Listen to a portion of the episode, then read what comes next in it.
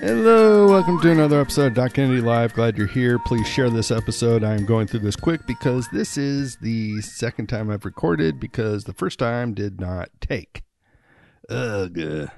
Anyway, yeah, please share this episode. This is the Christmas season, so what better time to share than right now, right? Thank you so much. Anyway, got a couple things I'll share with you. Uh, we're starting a new top five this week. This week's top five is my comedy influences. And I'm going to say, you know, eh, they end up being some of my favorite comics anyway. Anyhow, we're going to get to that in just a moment. I want to share a quick story with you. Uh, on Friday, I had a show in Hendersonville, Tennessee. It was at the Hendersonville Pentecostal Church. And a big shout out to Jason Douglas and the comedian company for helping make this thing happen. But I did the show. We had a great time as a Christmas show. You know, they had dinner and then they had me. And uh, they didn't eat me, but I, I brought some laughs, you know, and, and, you know, honestly, from a comedy standpoint, it was a good show. It wasn't my greatest ever, and it wasn't my worst ever. It was a good show. You know, it was right in that meaty part of not horrible, not the best, you know, just uh, right, right in the middle. And uh, so, of course, I'm noodling on what I can do better. I'm noodling on the stuff that worked on, you know, and and trying to figure all that stuff out. I stuck around a little bit and I visited with a couple of ladies. Uh, one was really uh, active during my set, uh, really helped, you know, uh, energize the audience and all that jazz. I, I do a lot of crowd work. So uh, she was very key in, in uh, bringing laughs for everybody else. you know, how, how I riffed with her off of her and uh, so I wanted to just let her know that I really appreciated it. And actually, you can see her picture on my Instagram. Just a lovely lady, uh, Miss Margaret. And then sitting next to her was this other lady. And uh, I hadn't talked to her at all during my set. But she said, she just started sharing with me that she had lost a loved one and they were burying that person that day. And uh, she was supposed, you know, she could have been at the memorial, but she wanted to be with her church family and she wanted to have some laughs. And you know that's it was such a great reminder you know. I i uh, ended up you know and i don't expect everybody to do this but i ended up praying for her on the spot because you know i feel like if i tell somebody i'm going to pray for them i usually don't. And uh, i just i just felt compelled to in the moment i, I just said okay uh, this person she was about to break down i'm like man she needs something right now so i'm going to just go ahead and offer to pray for her i did uh, tears just started flowing. And, you know, it's such a great reminder. You know, I'm thinking about my set, I'm thinking about joke structure, I'm thinking about what I could put, you know, in different ways, you know, and, and making my set better, which isn't wrong. Uh, that's totally correct on my end. I'm the professional. I'm the one, you know, that needs to make that thing as good as possible. But at the same time, there's people in the audience who are dealing with a number of issues. And the reason that I'm there is to help them laugh. You know, it's not for me to make one joke a half a second shorter than the other, as much as I enjoy that. that was not, you know, the the lady's name is Norma Jean. Norma Jean's not thinking about that in that moment. She is thinking about the loss that she has in her life. So for me to be able to give her some laughs and help her laugh meant everything to her. She didn't care that some of the jokes didn't land properly. She just cared that she was having a good time and she could think about something other than her loved ones gone, you know. That was a great reminder for me because I, I have been, you know, and I'm just being transparent. You get kind of caught up in yourself and, and thinking just, I, I get down this tunnel vision of here's my set. I'm going to go out there and do my thing. And, you know, it's not just about me, it's about everyone out there. And that's what's important. So, um, yeah, very grateful. Thanks again to Jason Douglas and the Comedian Company for helping make that thing happen. Um, I'm just always thrilled whenever I get to do stuff that's different, you know, and that's definitely a different environment. I love doing the clubs. I would, I love my comedy, you know, my, my comedian friends, but I like doing these shows too, where it's just me and an audience, you know, and I can just kind of go out there and do my thing and, uh, you know, working with the audience and, uh, you know, just do something totally different than, you know, doing crowd work at, at a club is totally different than doing crowd work in a uh, church or a corporate setting. You know, it's a completely different animal. So I enjoy both. I enjoy it all, and keep it. You know, and I'm and I try to, but I'm not always great at it. But awesome reminder again that it ain't about me.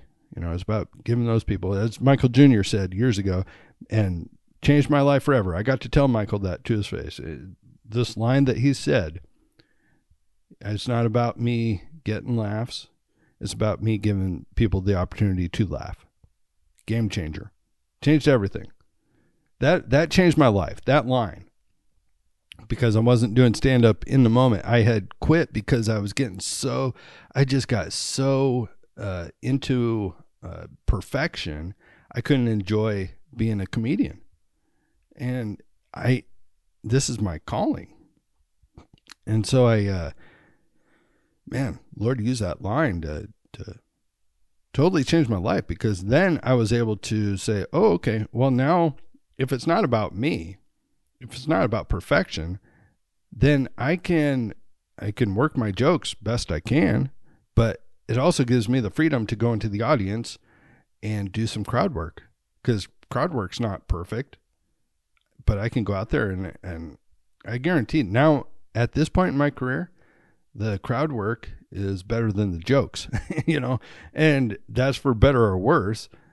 It is. it's just I I can always lean on that, you know, and, and other comics will be like, "Well, you can't lean on crowd work." Well, I can because that's the gift God's given me, you know, and that's how I like. I don't believe in hecklers. I absolutely do not believe in hecklers because I do so much crowd work. I just incorporate them. If you try to interrupt my show, I'm just going to make you a part of it, you know. And uh, if I have to shut you down, I will do so appropriately, you know. And it, and it's all good, you know. So anyway, I'm kind of rambling there, but you know, I guess moral of the story is it's not all about you. It's not all about me. It's about the people around us and what we can do for them, particularly this time of year, to make this world a better place. So, we're going to talk about my comedy influences, and we're going to do six. I'm going to cram two into tonight, but we're, you know, honorable mention Jay Leno, David Letterman, um, Conan O'Brien. You know, these people that I watch and totally, you know, you're not stealing material. I'm not stealing material, but you pick up a little bit of maybe, you know, how you you might deliver a joke or how you you know, the type of material might go after or the what are you willing to do on stage? You know, those types of things that you kind of pick up along the way. Now, my number 6 comedy influence goes to Jimmy Brogan. Jimmy Brogan is key in my life because when I was younger, I would stay up, you know, and I would watch Jay Leno's monologue. I'm in high, junior high, high school. I would watch the monologue and I just thought it was fantastic. And if you come watch my show, there's a specific part in my act that's basically dedicated to Jay Leno's monologue. And Jimmy Brogan is key in that because Jimmy was the head writer of the Tonight Show. He and he and Jay work together now. And the other thing with Jimmy is Jimmy is incredible with crowd work. And I've watched a number of his clips. When I was moving out here, I uh I him Jimmy and Jay do a show every Sunday. I think it's at Flappers in LA. I I really tried to get down there just to see them perform because I wanted to be there so bad.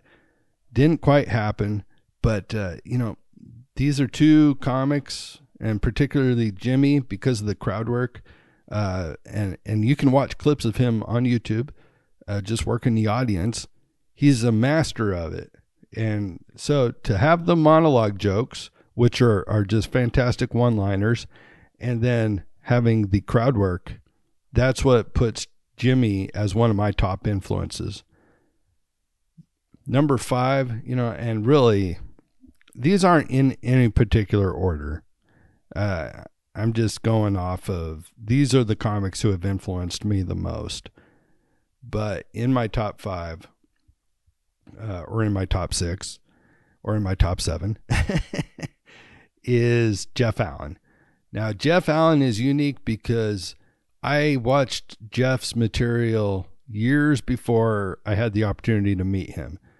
And now, uh, living in Nashville, uh, I've not only met Jeff, but we've become good friends. Uh, him and his wife Tammy, they're just amazing to uh, me and Rebecca. And what you need, what I need, you know, in life, and not just in comedy, I think that we undervalue in our society, we undervalue mentors. And that's exactly what Jeff is for me. He's a fantastic mentor. He is not only a fantastic mentor, but he's an amazing comedian. He's been at it since before I was born. And he he's just got this uh, unique way like this rigid rigidness to him accompanied with a, a lot of tenderness. And he wouldn't like to hear that but that's the way that i view his material is uh, he's he's kind of got this rigid look but then it comes with some some sweetness you know?